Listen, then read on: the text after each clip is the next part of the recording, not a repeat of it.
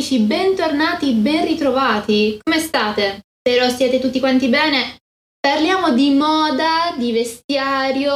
È un, un diremmo così, un excursus, ok? Molto leggero, non mi soffermerò in maniera iper puntigliosa perché non sono una designer, non sono. non è neanche il mio vero e proprio ambito, cioè non, non sono un'archeologa di tessuti, lo sapete, non, non, sono più per le ossa io che per eh, ciò che magari copre le ossa, ecco.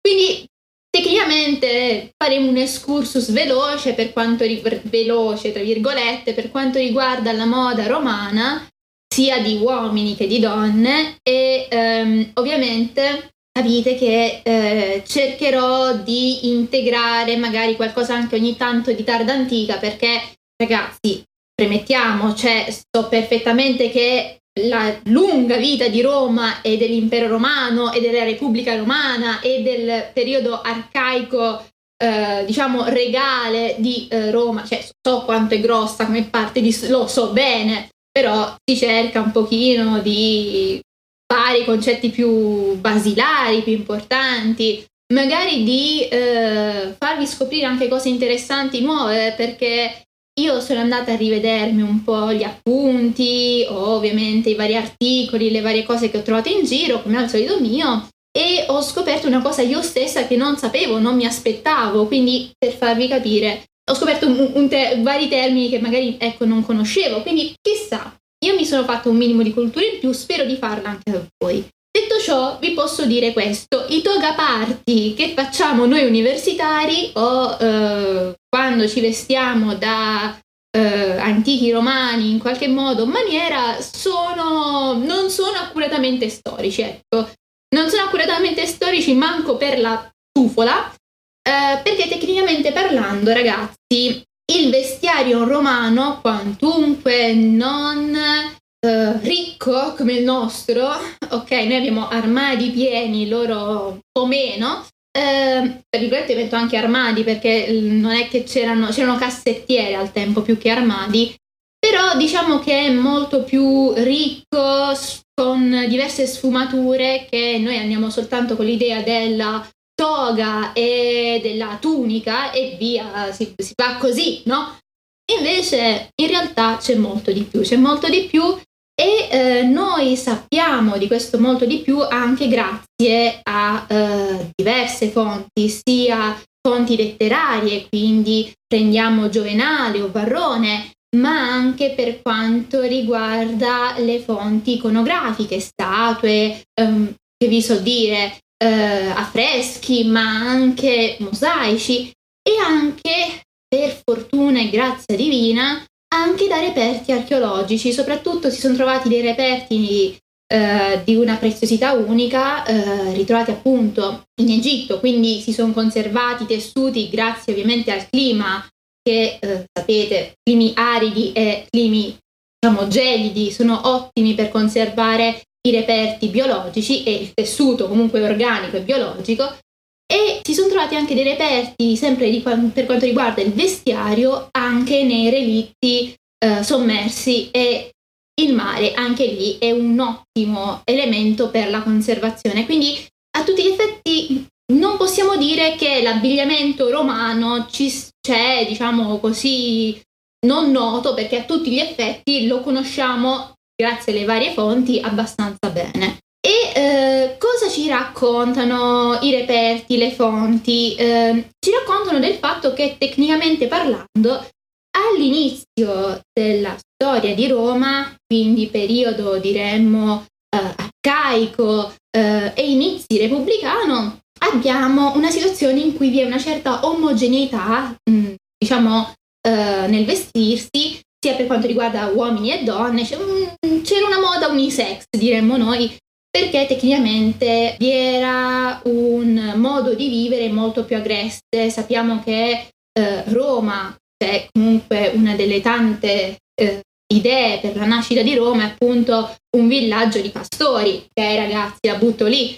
Quindi immaginatevi comunque un vestiario semplice che però tende ad arricchirsi eh, grazie alle influenze di personaggi che sono brutti e cattivi, cioè gli Etruschi e i Greci, che erano comunque confinanti, vicini. E eh, vediamo appunto come eh, da popolo tutto sommato spartano, cioè nel, nel modo di vivere, comunque molto ferreo e appunto misero, ma tra virgolette, nel senso proprio mh, mm, il vestito serve per coprirsi, ok? Da questo ideale, soprattutto a partire dal secondo secolo a.C., con eh, la presa della Grecia o comunque con un'espansione del, della Repubblica romana che va a toccare anche zone orientali del Mediterraneo, appunto i romani aprono gli occhi, cioè li vediamo eh, incuriosirsi per bestiari più, mh, mm, diciamo così, articolati, con decori, con colori più sgargianti. Quindi giustamente abbiamo un'evoluzione dell'idea appunto su ispirazione a, a tutti gli effetti greca e, e, anche etrusca, anche etrusca. Vedremo che per esempio alcuni abiti eh, sono stati fatti derivare da vestiario etrusco e vestiario greco, lo vedremo insieme. Detto ciò, eh, immaginatevi un po', ovviamente a Roma arrivavano varie tipologie di vestiti, cioè di vestiti, scusate, di tessuti, tessuti che eh, erano, mh, mm, come nel nostro immaginario classico, sicuramente la lana, sicuramente il lino, cioè, di solito l'immaginario romano è eh, la lana per l'inverno, il lino per l'estate, no? L'idea del toga party di solito si immagina così. Ma intanto va detto che vi erano due tipi di lana, la lana raffinata e la lana grezza, quindi un vestiario un po' più pesante e uno più leggero. Ma non solo, vi erano anche altre tipologie di tessuti. E voi mi direte, vabbè, eh, quali? E vi dico, lo so, questa, questa, questa è scontata, la seta. La seta eh, viene importata eh, dalla Cina, dal popolo dei Seri, che erano appunto i cinesi, come li chiamavano i romani, erano Seri, per, eh, detta così suona veramente male, però appunto i, i romani conoscevano la seta e eh, non solo, abbiamo anche la bom- bombicina. E voi mi direte cos'è? È un tipo di tessuto, eh, diciamo quasi trasparente, traslucido, che eh, conosciamo essere stato indossato dall'imperatore Eliogabalo, quindi era un vestito che dava l'idea vedo non vedo, ok? Ci sono racconti un po' di questa cosa fece un po' il tipo ma forse è il caso che ti copri, ecco. Eh, ma non solo ancora, sappiamo che eh, grazie all'espansione di Roma i romani conoscevano il cotone, conoscevano il cotone che era prodotto dalla, in Asia Minore, in Arabia, in Siria e in Egitto, quindi, eh, e anche in India, tra le altre cose. Quindi eh, l'idea del cotone, delle piantagioni di cotone in America, beh, ecco, io questa cosa sinceramente non me l'aspettavo, invece a quanto pare eh, erano i romani più evoluti di quanto mi aspettassi. Non, non, non l'avrei mai detto. Detto ciò, voi immaginatevi, ok, nei mercati di Roma avere questa gente con questi tessuti eh, e eh, ovviamente le eh, matrone romane, i, tessuti costavano ragazzi, L- la lavorazione del tessuto come vedremo eh, era una lavorazione lunga, eh, abbastanza faticosa, eh, anche e soprattutto poi per quanto riguarda il colorare i tessuti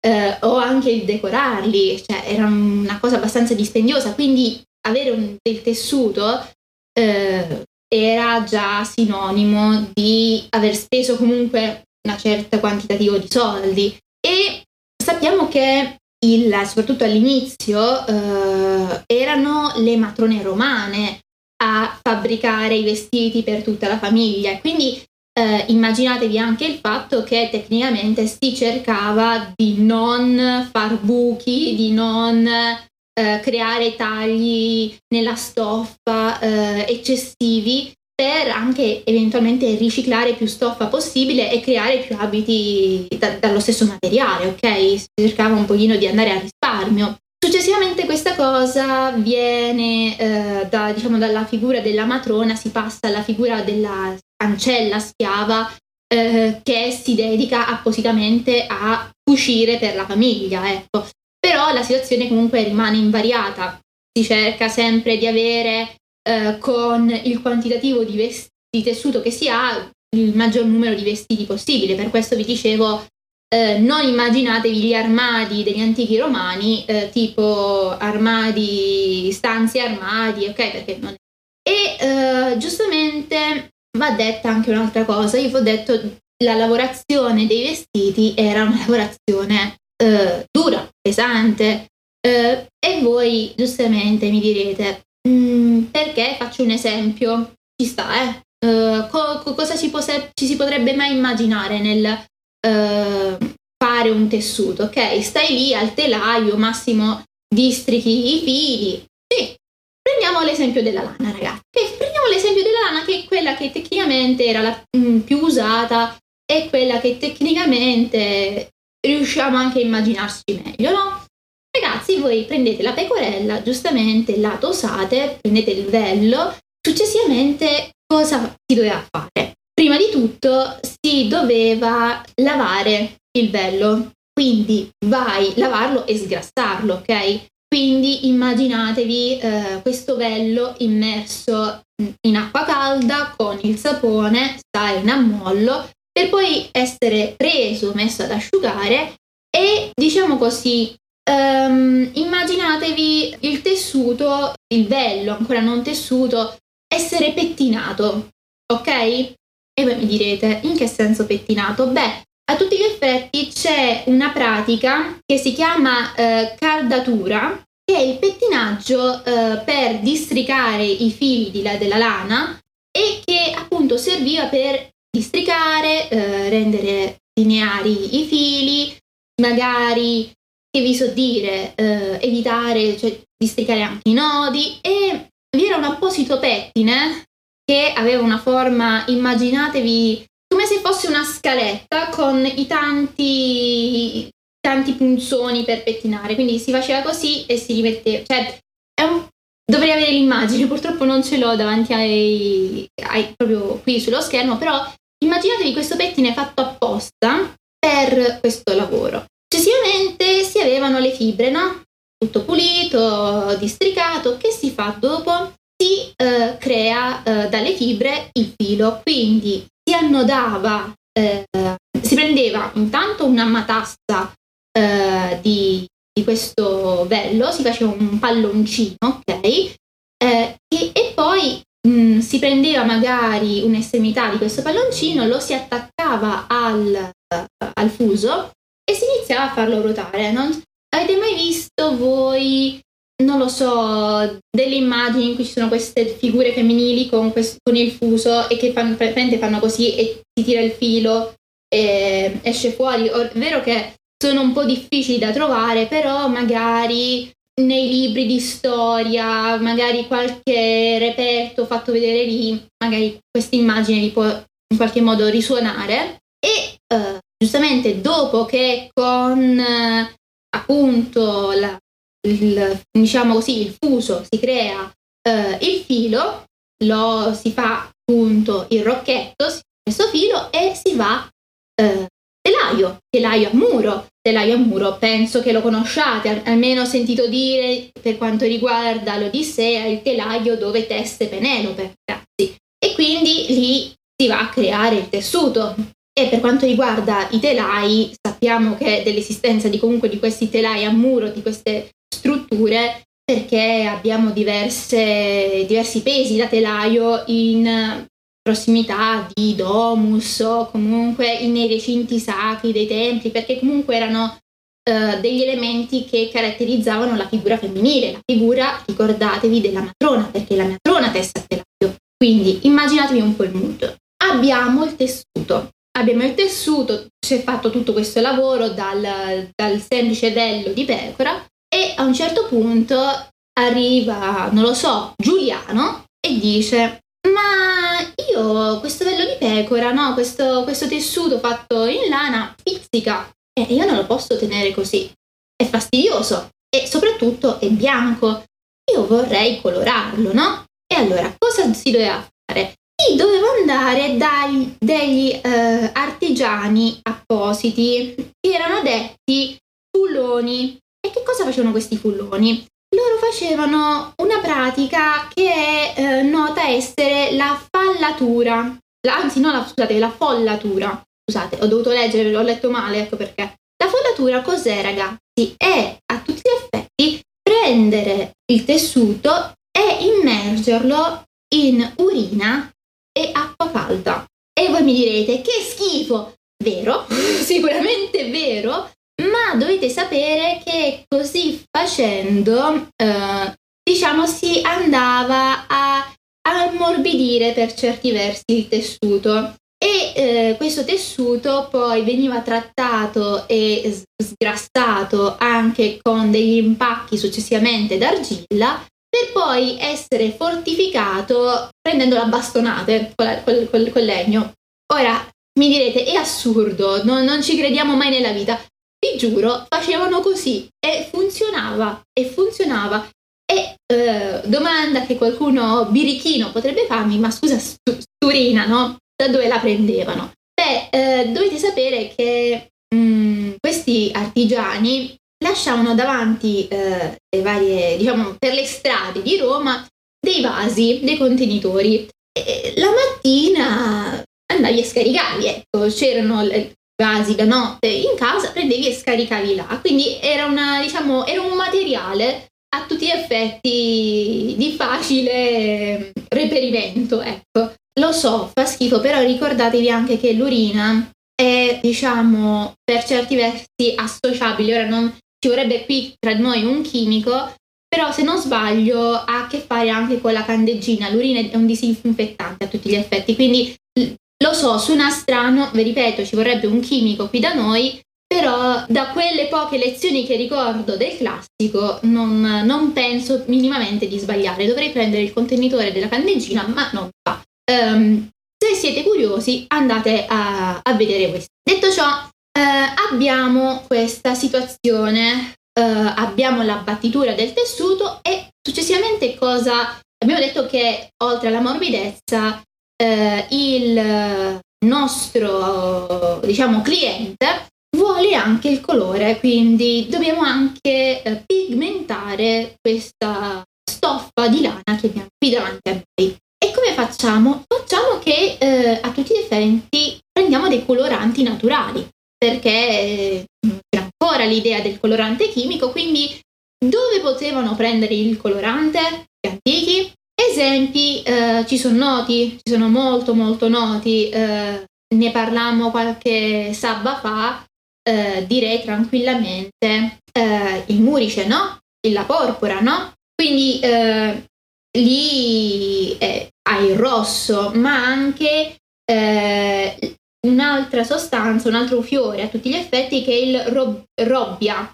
Il robbia pure, questo vi posso garantire che una pianta, sono tutte piante alla fin fine, eh, anche questo, eh, questa pianta spremuta lascia una pigmentazione rossa e per i gialli, per esempio, abbiamo il croco, lo zafferano, ragazzi. Avete presente eh, il risotto giallo? Il riso allo zafferano? Ecco, diciamo che noi ora facciamo il risotto allo zafferano con il riso giallo, appunto, mentre gli antichi usavano lo zafferano per tingersi i vestiti. Beh, non male direi. E se volevano fare un abito, diciamo, cupo, eh, magari eh, per un avvenimento quale poteva essere un funerale, il nero carbone. Nero carbone è tranquillamente il carbone era anche lì un materiale tutto sommato facile da reperire e c'è ovviamente qualcuno che mi potrebbe dire sì, ma questi coloranti naturali eh,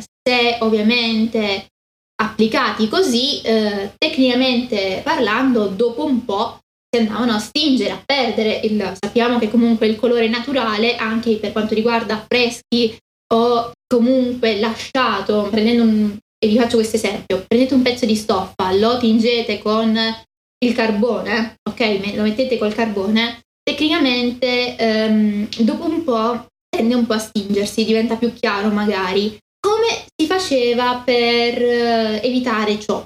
Ok? Si cercava di creare dei mordenti, delle sostanze che letteralmente lasciavano, attaccavano il pigmento al tessuto il più a lungo possibile. E quali erano queste sostanze? Vi potrei dire eh, l'olio di ricino, ma anche l'olio d'oliva, cosa che eh, non, cioè sì, era usato anche l'olio d'oliva, però tecnicamente ricordiamo che l'olio d'oliva era un bene preziosissimo, cioè non, non, di solito non veniva usato ecco, per queste situazioni, ma poteva essere usato. E cos'altro? L'albume, l'albume dell'uovo. Quindi immaginatevi un po' il, tanni, il tannino, il, ta, o il, tanni, il tannino penso che si dica. Quindi immaginatevi un po' queste sostanze eh, che attaccavano, proprio tipo colla, tipo attack, il colore al, ai tessuti. Quindi eh, immaginatevi questi, vi dico veramente, immaginatevi questo, questi mercati, ok? Con venditori di tessuti che ti propongono a prezzi esorbitanti comunque, eh, vesti pregiate, magari anche con dei ricami astrusi che in qualche modo potevano esaltare la figura perché come vedremo gli abiti sono segno di elite, di status, più l'abito è complicato, più per quanto soprattutto riguarda le donne, più è sinonimo di ricchezza, ok? E quindi immaginate questo purpurri di gente al mercato, ci sono le galline mentre ci sono i venditori di eh, tessuti. Però eh, noi si fa una live giustamente sull'abbigliamento, eh, quindi io vi ho fatto tutto un preambolo, lo so, mi, mi direte, ma hai, fatto, hai, parlato per tipo mezz'ora soltanto di tessuti, ora arriviamo ai vestiti ragazzi. E eh, la prima cosa che vi chiederei di immaginare è questa cosa qua. Eh, dovete sapere che di solito ehm, ci si immagina, ok, la figura eh, sempre togata o eh, sempre con la tunica romana, però vi va detto che eh, cioè, sotto quel, quel vestiario ecco, c'era altro vestiario, avevano una biancheria intima i romani. E eh, sia in, per quanto in ambo i sessi, eh, sottolineo, e eh, per quanto riguarda la biancheria intima, diciamo, zona bassa, ecco, abbiamo eh, un perizoma che viene chiamato subligar o subliga, subli, subligaculum. Scusate, dovevo leggerlo perché eh, devo ripetere, comunque devo rivedere il latino, eh? devo ripigliarlo. E immaginate comunque questo perizoma che era fatto eh, di lino, gli effetti, era lino intrecciato che andava a coprire appunto le parti basse, a tutti cioè, i paesi bassi, le parti basse. Ehm, al di sopra, per ora diciamo cosa c'era al di sopra. Ecco, per quanto riguarda noi donne, perché va detto anche questo, abbiamo, ci sono anche, noi, abbiamo, noi donne abbiamo anche qualcosa in più.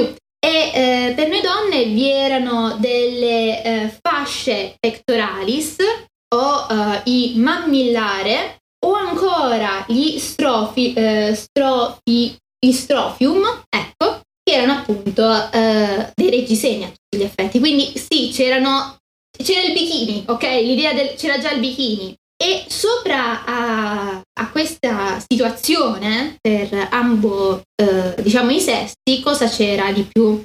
C'era quella che eh, ai nostri giorni si chiamerebbe maglietta intima. Ora, probabilmente molti di voi manco sanno cos'è. Mia mamma mi costringeva a indossarla invece quando ero piccola perché la maglietta intima se no ti raffreddi. È la canottiera, ragazzi, la canottiera, ok? Loro avevano una specie di canottiera che si chiamava eh, su, subucula ed era una canottiera che potremmo in realtà definire una specie di tunica eh, che poteva essere tenuta, eh, diciamo, ehm, lunga, ok? Fino alle caviglie o magari rialzata con eh, una corda per tenerla al, diciamo al ginocchio e faceva da canottiera appunto ma anche da sottoveste ma anche da pigiama. E voi mi direte oh, come scusa da pigiama?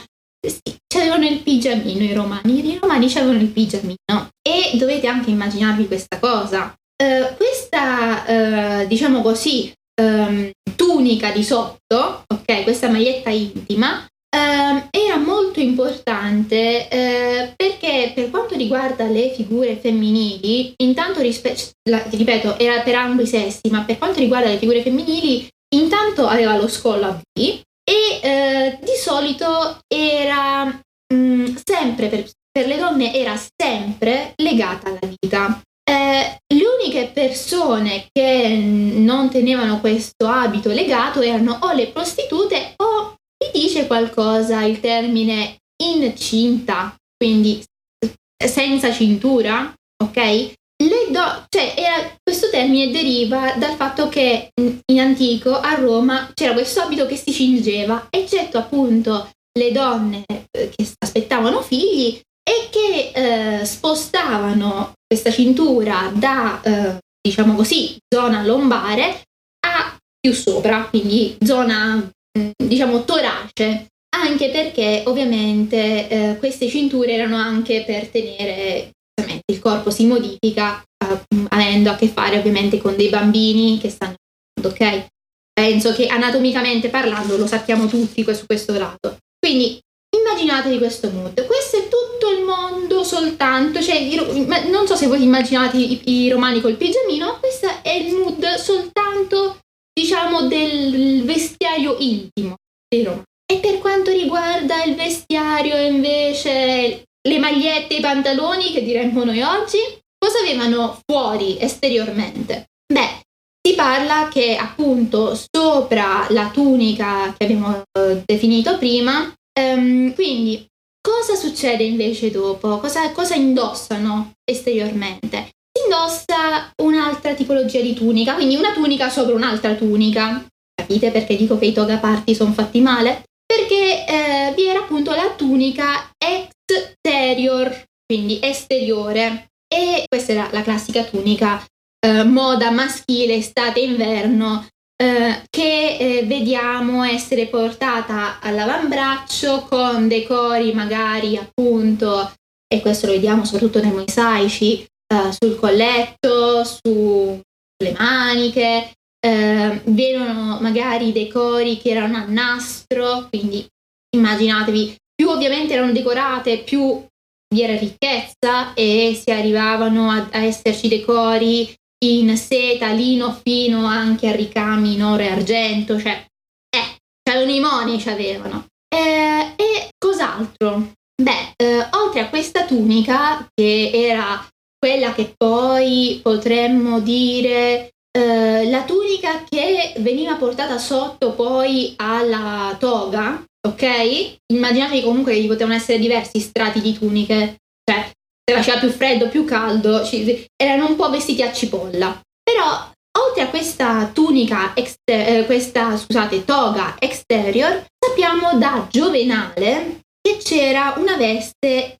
fatta apposta per i banchetti. Avevano il vestito comodo per mangiare con gli amici, detta in maniera molto semplice, perché questa veste si chiama eh, cenatoria ed è una tunica eh, appunto per le cene, per i banchetti, in lino leggero e senza cintura, in maniera tale che appunto se dovevi strabordare con la pancia, bella, eh, cioè potevi stare proprio in panciolle a tutti gli effetti. Altro vestiario invece, sempre inerente al mondo tunica, è invece una tunica che viene dalla Dalmazia, la dalmatica appunto ed era al tempo della Roma imperiale una tunica che eh, potremmo dire a tutti gli effetti essere unisex. Eh, era bianca con decori che potevano essere ovviamente colorati eh, e sappiamo mh, mm, che arrivava fino alle caviglie, era letteralmente un abito lungo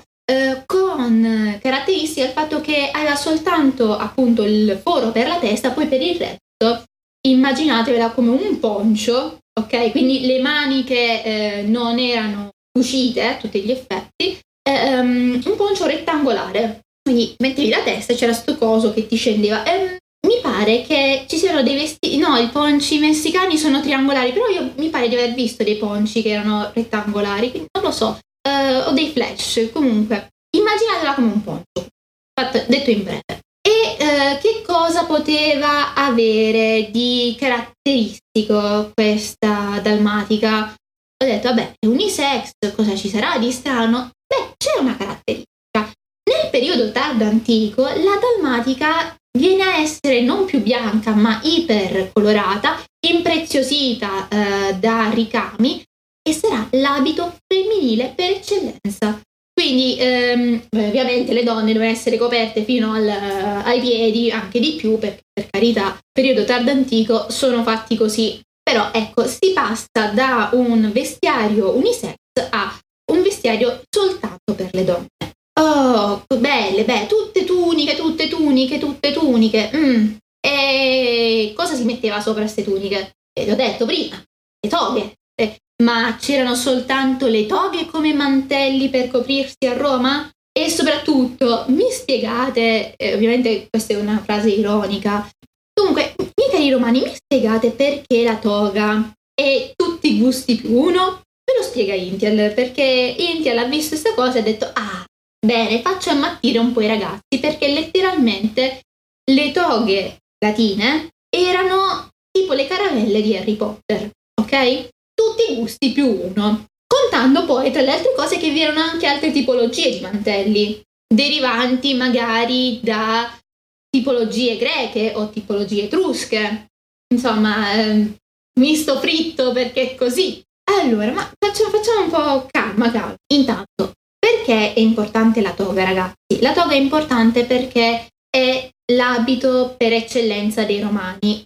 Vuoi riconoscere un antico romano? Lo so che non lo potete riconoscere perché sono tutti morti, però se un giorno eh, finite in un viaggio spazio-temporale, finite nella Roma antica, come riconoscere un cittadino romano?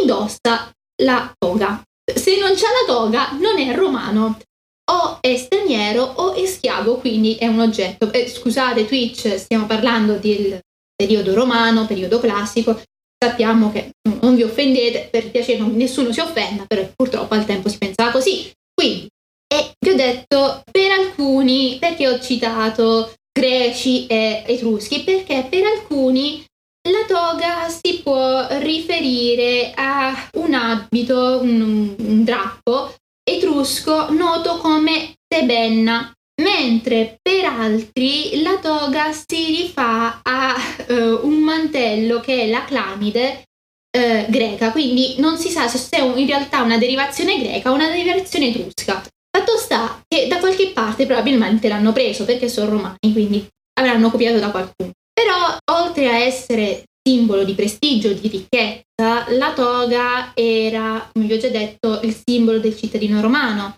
e vi erano, come vi ho già detto, anche varie tipologie di toga, perché veniva usata magari per situazioni pubbliche, ma anche per rituali, ma anche per celebrazioni di vittorie, quindi c'è un purpurri di, di usi di questo mantello che è uh, un mantello particolare come foggia ed è anche iper, mega, super difficile da indossare. Mannaggia a loro. Intanto, qual è la forma della toga? Immaginatevi una mezzaluna, ok? Quella è eh, l'idea della toga. La toga è una mezzaluna, ok? E qual era una caratteristica eh, di, questa, di questo tessuto, di questo eh, di questo mantello il fatto che oltre ad essere estremamente lungo, perché immaginatevi eh, una toga, allora una, una, persona di 1,80 m aveva come toga 5 metri di tessuto. Eh, eh, non è per qualcosa, ma capite che era un bambino, dice, una cosa gigante, è una balena in realtà la toga, questi, questi drappi, ok? eh, cioè, non lo so, qualche ragazzo, se, fatemi un calcolo, fatemi una, un, qualcosa, se siete 1,80 vi dovete prendere e volete fare un toga party, dovete prendervi una stoffa che è almeno di 5 eh, metri romani.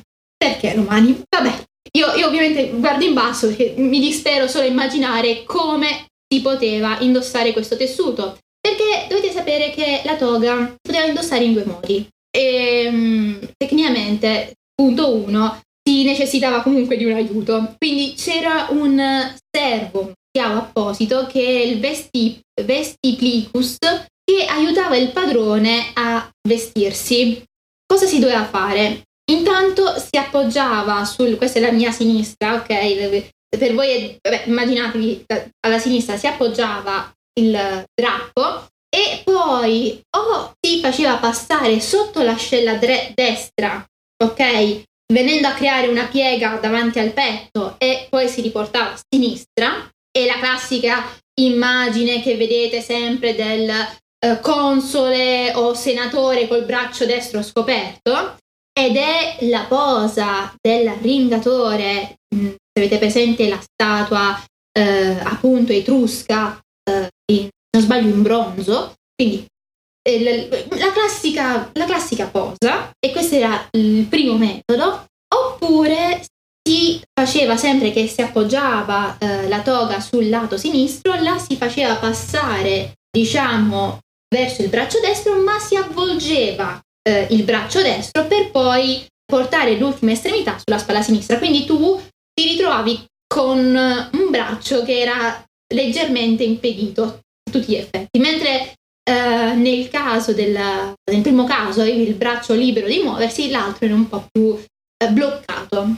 a tutti gli effetti, però erano le mode del tempo, quindi mh, mm, siamo contenti così, erano contenti così, bella. Beh, questo ovviamente era per uh, i vestiti, eh, degli uomini e la toga ci si immagina sempre, appunto vi ho detto, la figura del magistrato, del senatore, del console, ci si immagina la toga eh, pretexta, quindi la toga con la rifinitura in porpora, porpora che serviva, ricordate, al fatto che il rosso in sé per sé era qualcosa che scacciava gli spiriti maligni perché era un modo per ricordare il sangue, che comunque schiacciava gli spiriti, era un, una cosa di bene augurio, nonché ovviamente la porpora, un simbolo anche di status. Però dovete sapere che la toga pretexta, quindi questa toga bianca con questa rifinitura eh, rossa, con questa, eh, questo drappo rosso che fa parte appunto di questa toga, che ripeto è la classica che tutti voi conoscete, quindi ho preso proprio questa anche per introdurre, proprio perché lo so che la conoscete, era usata questa toga anche per i, diciamo così, bambini adolescenti, tutti comunque i ragazzi al di sotto dei 16 anni, perché eh, diciamo che era l'abito per tutelare il bambino, appunto, come ho già detto, dalle influenze negative. E si riconosceva il figlio di un cittadino romano non solo da questo abito ma anche dalla bulla, eh, che era un pendente rotondo d'oro col catenazzo eh, che eh, appunto attestava la famiglia di provenienza, il fatto che il bambino fosse un, bambino libero e, e che fosse comunque di un certo peso. Mentre per quanto riguarda i figli dei liberti, c'era una cosa simile alla bulla che era però fatta in cuoio, quindi ovviamente eh, tuo padre è eh, un ex schiavo, quindi tu sei di un livello leggermente inferiore. E eh, sempre, dato che c'erano gli etruschi, dovete sapere che la bulla è eh, di origine etrusca. Se non mi sbaglio, abbiamo un, uno di questi pendenti, di questi ciondoli ehm, d'oro, perché erano, ripeto, fatti in oro, a Spina, quindi la città di Spina. E eh, vi dico anche quest'altro fatto. Cosa succede dai 17 anni in su? Ovviamente il bambino ormai è cresciuto, quindi la toga pretexta viene, insieme alla bulla viene eh, donata ai dei lari, quindi ai, eh, alle dignità della casa, e il bambino prende la toga virile, diventa uomo.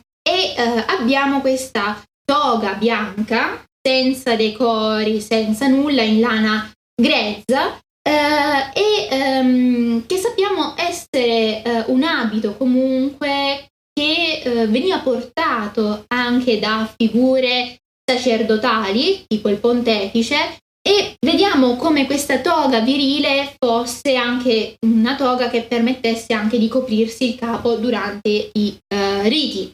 Non vi ho detto una cosa, immaginatevi sempre comunque, sempre per quanto riguarda la toga, vi ho detto, lo sapete, no? È tutto questo drappo mega pesante, mega che ti cade sul petto. Beh, ehm, la piega che si viene a fare sul petto nel, negli uomini, ok? Nella toga maschile, ehm, diciamo che veniva usata ehm, questa piega come portafoglio, come portaoggetti.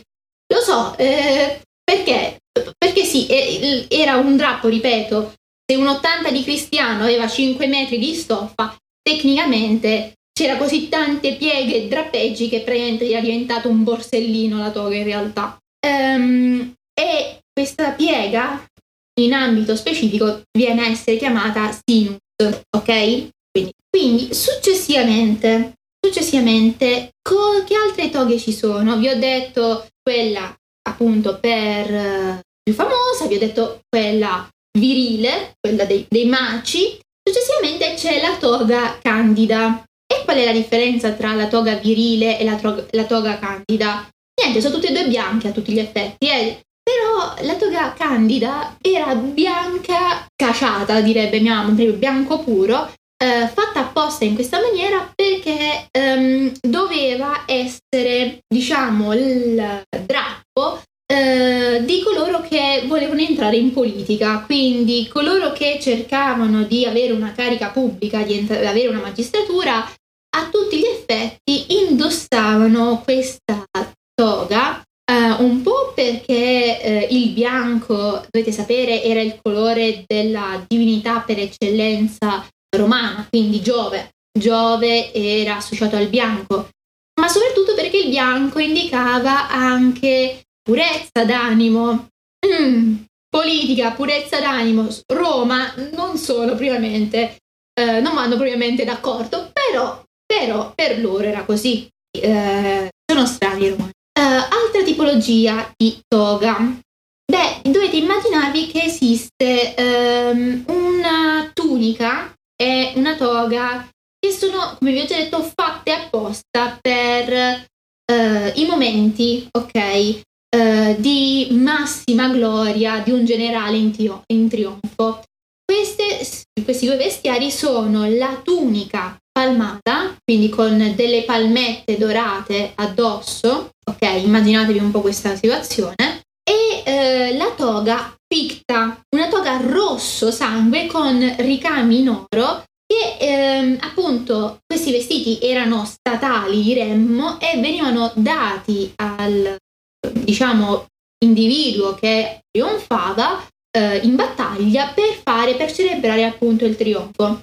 Questi abiti successivamente eh, vedremo come eh, diventeranno il vestiario tipico degli imperatori insieme a un'altra eh, toga. Eh, perché vi ho detto c'era eh, la toga picta e c'è la toga, ehm, vediamo, non, c'è la toga, madonna, io non mi ricordo un botto il latino, ehm, trae, tra, tre, treba, tra, traeba, non lo so dire, uh, traebea, la dirò così perché uh, la dirò così, ok? Fatela andare bene. Probabilmente c'è il dittongo che si legge diversamente, ma a me no, no, non mi viene ora di... Non, mi, non riesco a farla col dittongo, so, ci sono due il latino è una lingua strana. E um, voi mi direte, beh, che, che caratteristica sta toga e perché me la associa agli imperatori? Perché era l'abito che Augusto e successivamente anche i vari colleghi eh, successori indossavano eh, per le cerimonie imperiali religiose ed era tecnicamente una mh, mm, toga diciamo un po' cangiata ecco, aveva diverse sfumature differenti di colore. Era un po' un arcobaleno, perché sì, perché sono fatti così. Uh, mentre per quanto riguarda i lutti, vi ho detto prima si usava anche il nero, c'era una tipologia di toga che era quella uh, nota come pulla, ovviamente in colori nero-grigi perché erano i colori del lutto, quindi anche lì lo so, mi direte wow, ci hai fatto la scoperta. Detto ciò, questo, è solta- questo ragazzi, come ho detto, sono tutti, tutti gusti più uno, tutti gusti più uno. Le, le toghe sono così. Mentre per quanto riguarda altri mantelli, no, perché ci sono altri mantelli, dovete immaginarvi che ehm, per esempio vi è il pallius. Il pallio o pallius era eh, ovviamente dal nome potreste anche arrivarci, era una, uh, un mantello di origine greca e veniva utilizzata nell'antica Roma uh, per indicare magari gli individui che avevano, diciamo che erano filogreci. Avete presente il circolo degli Scipioni? Ecco, diciamo che il circolo degli Scipioni usava parecchio questo, questo manto. Mentre per quanto riguarda il mondo tardantico vediamo come il palio diventi ehm, l'abito eh, che copriva i soldati in guerra, ok? Era la toga, mili- sì la toga, eh, sì potremmo dire toga, però in realtà il, ma- il manto in realtà militare. Um, detto ciò, quali altri uh, manti? Quali altri manti? Potremmo dire il sugum, uh, sì il sugum, il sagum, scusate. Il sagum che è un manto che se abbiamo detto prima il palio essere per il periodo tardo antico, in realtà per quanto riguarda il periodo romano, repubblicano e romano eh, imperiale, si dimostra essere invece il vero manto eh, dei soldati. Era ovviamente a forma rettangolare, si attaccava con la fibula, era un mantello che si infibulava appunto, quindi c'era qualcosa che lo teneva, e um, era diciamo quello che ci si immagina sempre come il manto rosso dei legionari, no? Mentre un'altra tipologia che era invece per le persone un po' più umili o per i soldati un po' di rango inferiore era la penula, che era immaginatevi eh, anche qui l'idea sempre del poncio, ok? Um, ed era uh, o in cuoio o in lana o double fast, potremmo dire, ed era fatto per i climi freddi, piovosi, era um, come potremmo dire, avete il, no, il kiwi, il kiwi o comunque l'impermeabile, ecco, era una specie di impermeabile ed era appunto diciamo usato per entrambi, sensi, per entrambi i sessi, ma era l'abito umile, era il mantello umile, era il mantello della plebe, Mentre un altro uh, manto che si infibulava, quindi si metteva con la spilletta, era la clamide. La clamide era quella che vi ho citato prima essere mh, vista come probabile antenato della toga. Ed è ovviamente anche questa di origine greca, è un po' il caso. Qui è più o meno lo stesso diciamo, ragionamento del sagum, quindi sempre rettangolare, non pesante, quindi tecnicamente materiali leggeri tipo il lino, è, eh, era semplice ragazzi, era semplice, um, un po' come i romani. Per quanto riguarda invece, ora vi ho fatto un po' la parte di sopra, eh, dovete sapere che eh, i romani conoscevano i, i pantaloni, quindi sì, conoscevano sia le braghe, che erano i pantaloni, eh, diciamo, stretti in cuoio, comunque colori scuri dei barbari, diciamo, ehm, gli, anachi, gli anachirides, che erano tipo dei chiusò mm, che praticamente eh, erano di origine persiana, iper mega super colorati, però non li usavano i romani non usavano pantaloni o eh, se proprio proprio dovremmo dire che li usavano ma in casi particolari. Tipo per esempio i fantini nelle gare circensi, ok? Vediamo che li indossavano magari eh, quando stavano a fare i ludi con le bighe o le quadrighe, avevano proprio degli vestiari fatti apposta e indossavano appunto questi pantaloni che come ce li potremmo immaginare ora, però di solito stavano uh, in tunica i romani. Ecco, sia ovviamente per quanto, la tunica per quanto riguarda l'uomo, per quanto riguarda la donna vedremo qual è il corrispettivo. Mentre per quanto riguarda i copricapi, ok, c'erano dei cappelli, li conoscevano, li sapevano cos'era il cappello? La risposta è um, a tutti gli effetti sì, c'era il cuculus per, per, dirne una, che era un cappuccio berretto, non lo so, eh, il, il cosiddetto hoodie, no? Quello, il, la felpa con cappuccio, era, era un cappuccio eh, che veniva usato per sempre anche lì per la pioggia, per il freddo e eh, il cuculus è tipico eh, nelle raffigurazioni delle stagioni eh, presenti nelle domus anche nel periodo successivamente tardantico. Dovete sapere che c'è una tipologia di mosaici che è col tema appunto delle stagioni e abbiamo eh, l'estate con le spighe, l'inverno con l'uva, eh, la primavera con i fiori e il cuculus insieme al giunco erano i, eh, gli elementi che rappresentavano l'inverno, quindi per farvi capire un po'. Mentre mh, mm, vi era un'altra tipologia ancora di eh, cappello, che era il Pileus. Eh, avete presente il berretto di, eh, del buon Pinocchio, il berretto a punta? Ok? Ecco, eh, questo era il Pileus tutti gli effetti in cuoio con il laccetto tenuto qui per tenere prende sotto al, al collo. Eh, aveva un anellino mh, mm, sulla punta eh, in bronzo ed era uh, di solito um, il cappello preferito, diremmo così, uh, dei liberti, anche se veniva usato da tutti i cittadini, uh, compresi anche gli imperatori, per quanto riguarda le feste dei Lupercalia. Ok? Quindi per determinate situazioni, per queste feste, tutti indossavano questo cappello da, da Pinocchio. Si vede che dicevano tante bugie nel, durante i Lupercalia. Mentre ultima, mm, diciamo, forma di cappello che potremmo definire è il petaso, mm, che è un cappello che diremmo Uh, un cappello di paglia, ok? Un cappello uh, a falde larghe uh, usato appunto per evitare di essere colpiti dai raggi solari derivante dalla Grecia in realtà non era fatto soltanto di paglia, poteva essere anche fatto in feltro, in cuoio, è un po' il, un misto tra il cappello di paglia, dovete vedere come immagine ragazzi, o il cappello da cowboy, cioè è quell'idea lì, falde larghe, cappello, molto semplice comunque.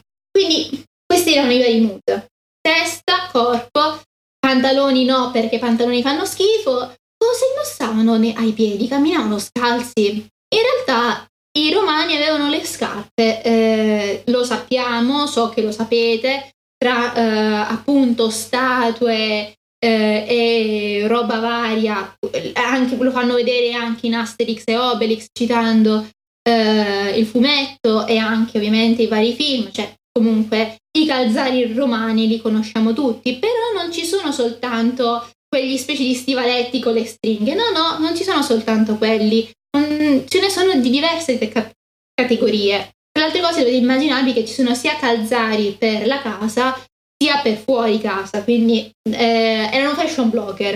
Eh, tra i calzari che si indossavano in casa c'erano i eh, sole, che, da cui suole, e i sole erano letteralmente, ragazzi, immaginatevi delle infradito. Erano infradito in cuoio e si usavano eh, anche per eh, andare ai bagni pubblici. Quindi nelle terme avreste trovato persone che non camminavano a piedi nudi ma camminavano appunto con questo infradito qua. Oppure vi sono i, eh, cos- i socco che sono eh, a tutti gli effetti delle babbucce, cioè ehm, pantofole babbucce, sono anche lì in cuoio. Eh, avete le vostre pantofole ragazzi, le vostre pantofole ma fatte in cuoio semplice ok? Uh, mentre i, uh, gli, diciamo, la classica uh, scarpa che voi so che conoscete perfettamente, romana, con le stringhette là in cuoio, sono i, calche, i calchei, ok? I calcei, che sono ehm, a tutti gli effetti, diciamo, diremmo così, standard stivaletti in cuoio con stringhe che si chiudono nella zona malleolo, eh, diciamo così, eh, non lo so, come si chiama qua? Eh, pol- no, pol- sì, anche polpaccio, arrivano anche al polpaccio volendo, e um, sappiamo eh, che dalle fonti eh, non solo erano mm, diciamo di colore normale, quindi marrone, ma gli aristocratici Uh, se le facevano colorare anche di rosso per ovviamente questione di prestigio, di ricchezza, per dire eh, noi abbiamo la scarpa firmata. Il, il, concetto è lo stesso, ragazzi. Mentre per quando si va in guerra, che scarpe ci si mette? Beh, uh, dovete sapere che esisteva uh, sotto i romani una um, scarpa di, di derivazione greca che erano i calige da cui, non so, vi dice qualcosa Caligola, ok? Diciamo che erano questi stivali sempre in cuoio rafforzati sotto la suola da eh, dei chiodi in ferro, quindi erano scarpe adatte per le lunghe camminate, vedi ovviamente i soldati che andavano in guerra, ed erano le scarpe preferite di Caligola, quindi eh, ovviamente sempre immaginatevi queste scarpe che chiudono il piede e lasciano liberi soltanto le dita de- dei piedi. Eh, mentre un'altra tipologia sempre di io ho sempre modelli per quanto riguarda eh, il mondo il mondo militare il, la tipologia di scarpe che è nota come pero questi erano veramente degli stivali che prende ti arrivavano al ginocchio, ragazzi, erano eh, delle scarpe chiuse in, anche lì con rinforzatura metallica, con suola metallica e tutto un blocco di cuoio prende, mm, che lasciava tra virgolette libera anche lì soltanto qualcosina per quanto riguarda le dita dei piedi. Poi per il resto era un blocco unico che era molto utile anche questo per climi più freddi, più rigidi, quindi tutto fatto apposta. Detto ciò, io ho fatto questo, io vi ho tenuto un'ora eh, e cinque minuti tra eh, vestiario maschile, dobbiamo fare a questo punto anche il vestiario femminile. Eh, va fatto, ragazzi. Abbiamo già citato, diciamo, cosa avevano le gentildonne, le matrone romane sotto al mm, vestito normale, cosa nascondevano sotto i vestiti? Ecco, um, beh, cosa tenevano sopra alla canottiera intima. Come l'abbiamo, l'abbiamo la metto tra, ovviamente tra parentesi, tra virgolette, perché l'abbiamo chiamata così per associazione al nostro mondo. Io voglio che voi capiate che tecnicamente i romani, quantunque non avessero eh, l'armadio di Paris Hilton, erano molto più vicini a, come abbigliamento a noi. Eh, tutto sommato rispetto all'idea che ci facciamo classica, appunto dei toga party che sono lenzuoli e via. Per questo io premo su questo punto, abbiate pazienza. Beh, le donne, eh, come mm, diciamo così, eh, diremmo tunica, non avevano eh, ovviamente la stessa eh, dei loro cioè del corrispettivo maschile, ma aveva ehm, una diciamo copertura ovviamente più lunga che si chiamava stola o eh, vi sono altre definizioni quali eh, la, eh, la supparum, che eh, potremmo dire come modello comunque di vestito si faceva al chitone greco, quindi un modello di abito smanicato con, eh, eh, che arrivava fino ai piedi e che tecnicamente veniva eh, riportato su eh, e legato con una cintura. Con, le, le, donne avevano, portavano le cinture, ragazzi. E ovviamente era iper ornato, vi ho già detto l'abito femminile, eh, la stola e eh, poi anche quello che ovviamente copriva, il velo che copriva, era eh, ricco, ricco, iper decorato. Più ricco e bello era, più eh, significava che la figura femminile veniva da una famiglia prestigiosa, e um, diciamo che molto spesso vediamo come eh, le stole di queste fanciulle erano ricamate sotto, quindi magari gli orli erano ricamati. Mentre per quanto riguarda appunto, ho detto il velo di queste fanciulle, eh, di queste donne, di queste matrone, vi ho già detto che eh, ce l'avevano appunto e per quanto riguarda il mondo femminile eh, soprattutto delle matrone, quindi delle donne già sposate, esisteva quello che è noto essere eh, il manto chiamato palla. Era eh, un mantello ricco, eh, ovviamente, come già detto, iperdecorato e eh, non sempre portato sopra la testa. Sottolineo questo punto. Eh, perché era, c'era l'usanza di coprirsi il capo davanti magari alle eh, divinità o eh, magari davanti a individui che eh, quindi ma durante le cerimonie religiose uh, o davanti magari a individui di rango superiore, ok? Ma non è che le figure femminili, uh, sto contraddicendo la mia professoressa ragazzi, ecco perché mi, vedete così, ecco. Ma non è che le figure femminili andassero tutto il tempo col capo coperto, ovviamente momenti e momenti, quindi sottolineo questo punto. Um, e um, per quanto riguarda invece le figure uh, pre, ok, matrimonio, anche perché eh, faccio anche da notare che io sto facendo di un lungo periodo, magari ecco, erano più coperte col capo velato nella Roma repubblicana che nel periodo imperiale, anche questo è vero, eh? questo è da dire, però vabbè. Mentre per quanto riguarda le figure femminili di rango, diciamo, di rango, perché ho detto di rango? Volevo dire di età inferiore a quella appunto della donna sposata, quindi ancora delle giovinette. Sappiamo che uh, vi erano dei veli verginei, quindi veli bianchi a tutti gli effetti, ma anche qui ehm,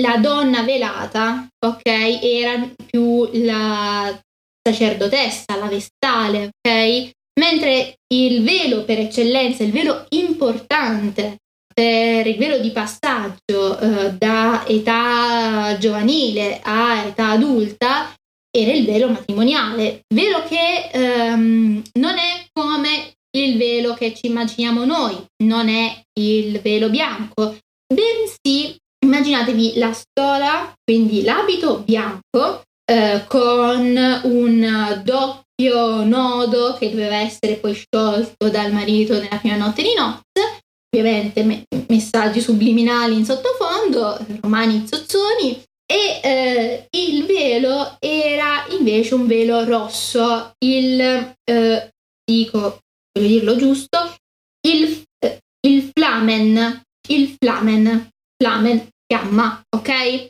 Come vi ho già detto, il rosso scaccia eh, il malocchio, scaccia gli spiriti maligni, scaccia le, le idee malsane della gente molesta, magari appunto c'erano i parenti del, dello sposo che non volevano eh, la sposa in casa, c'erano queste situazioni purtroppo, quindi immaginatevi un po' il mood. E eh, che accessori portava ovviamente la sposa? Perché eh, dovete sapere che in sé per sé le donne eh, a Roma erano iper accessoriate, dall'ombrellino al ventaglietto, al... Non, non, avevano le borse perché appunto avevano diciamo i drappi, i veli che li facevano da portaborse, però cioè, da, da, da, borsellini o da borse appunto, ma eh, per il resto avevano tutto, erano erano multitasking a tutti gli effetti. Per quanto riguarda la sposa, la sposa aveva um, come copricapo un diadema di mirto.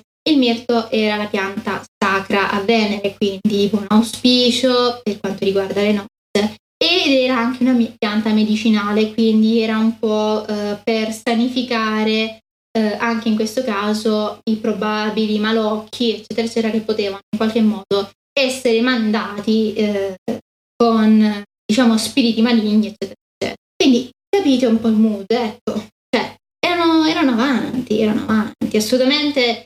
E ripeto io ho fatto una carrellata. So perfettamente che eh, ci si sarebbe dovuti concentrare eh, più approfonditamente periodo repubblicano, imperiale, tardantico e anche, perché no, eh, periodo, diciamo così, uh, dei re. Però ragazzi, mh, mm, non penso che ce l'avrei, cioè dovrei fa- avrei dovuto fare delle live apposite ci si spicciava domani mattina e io vi ripeto ho avuto anche problemi col lavoro, quindi capite un po' la situazione un po' bruttina, ok? Detto ciò, comunque ho questo breve excursus che poi tanto breve non è stato. Vi, spero vi abbia dato delle idee, ok? Vi posso garantire che quello che, a parte io che non riesco a parlare come al solito mio, che faccio le gaffe e non il latino, mannaggia a me, però tecnicamente mh, mm, quello che vi ho raccontato, anche i modi di lavorare, purtroppo erano quelli a tutti gli effetti. Tra le altre cose, non, immaginatevi ritornando al, diciamo, al lavorare la lana con l'urina, immaginatevi anche quei poracci che stavano là a lavorare con, con queste sostanze, i fumi, gli odori, si ammalavano, stavano male infatti, cioè, e infatti chi faceva quel lavoro non durava poi tanto. I, coloro che lavoravano per colorare e per rendere soffice la lana era gente che poi magari diventava cieca o si ammalava per situazioni a pelle. Comunque, eh, io spero, non lo so, eh, curiosità ragazzi, vi ho, vi ho, scioccato, vi ho schifato. Eh, ora sapete che i toga... Allora, sono propensa a dire che anche quando facevo io cose, alcune cose le sbagliavo, perché sinceramente non, eh, io una diciamo una stola non ce l'ho, non ho neanche un palla per coprirmi.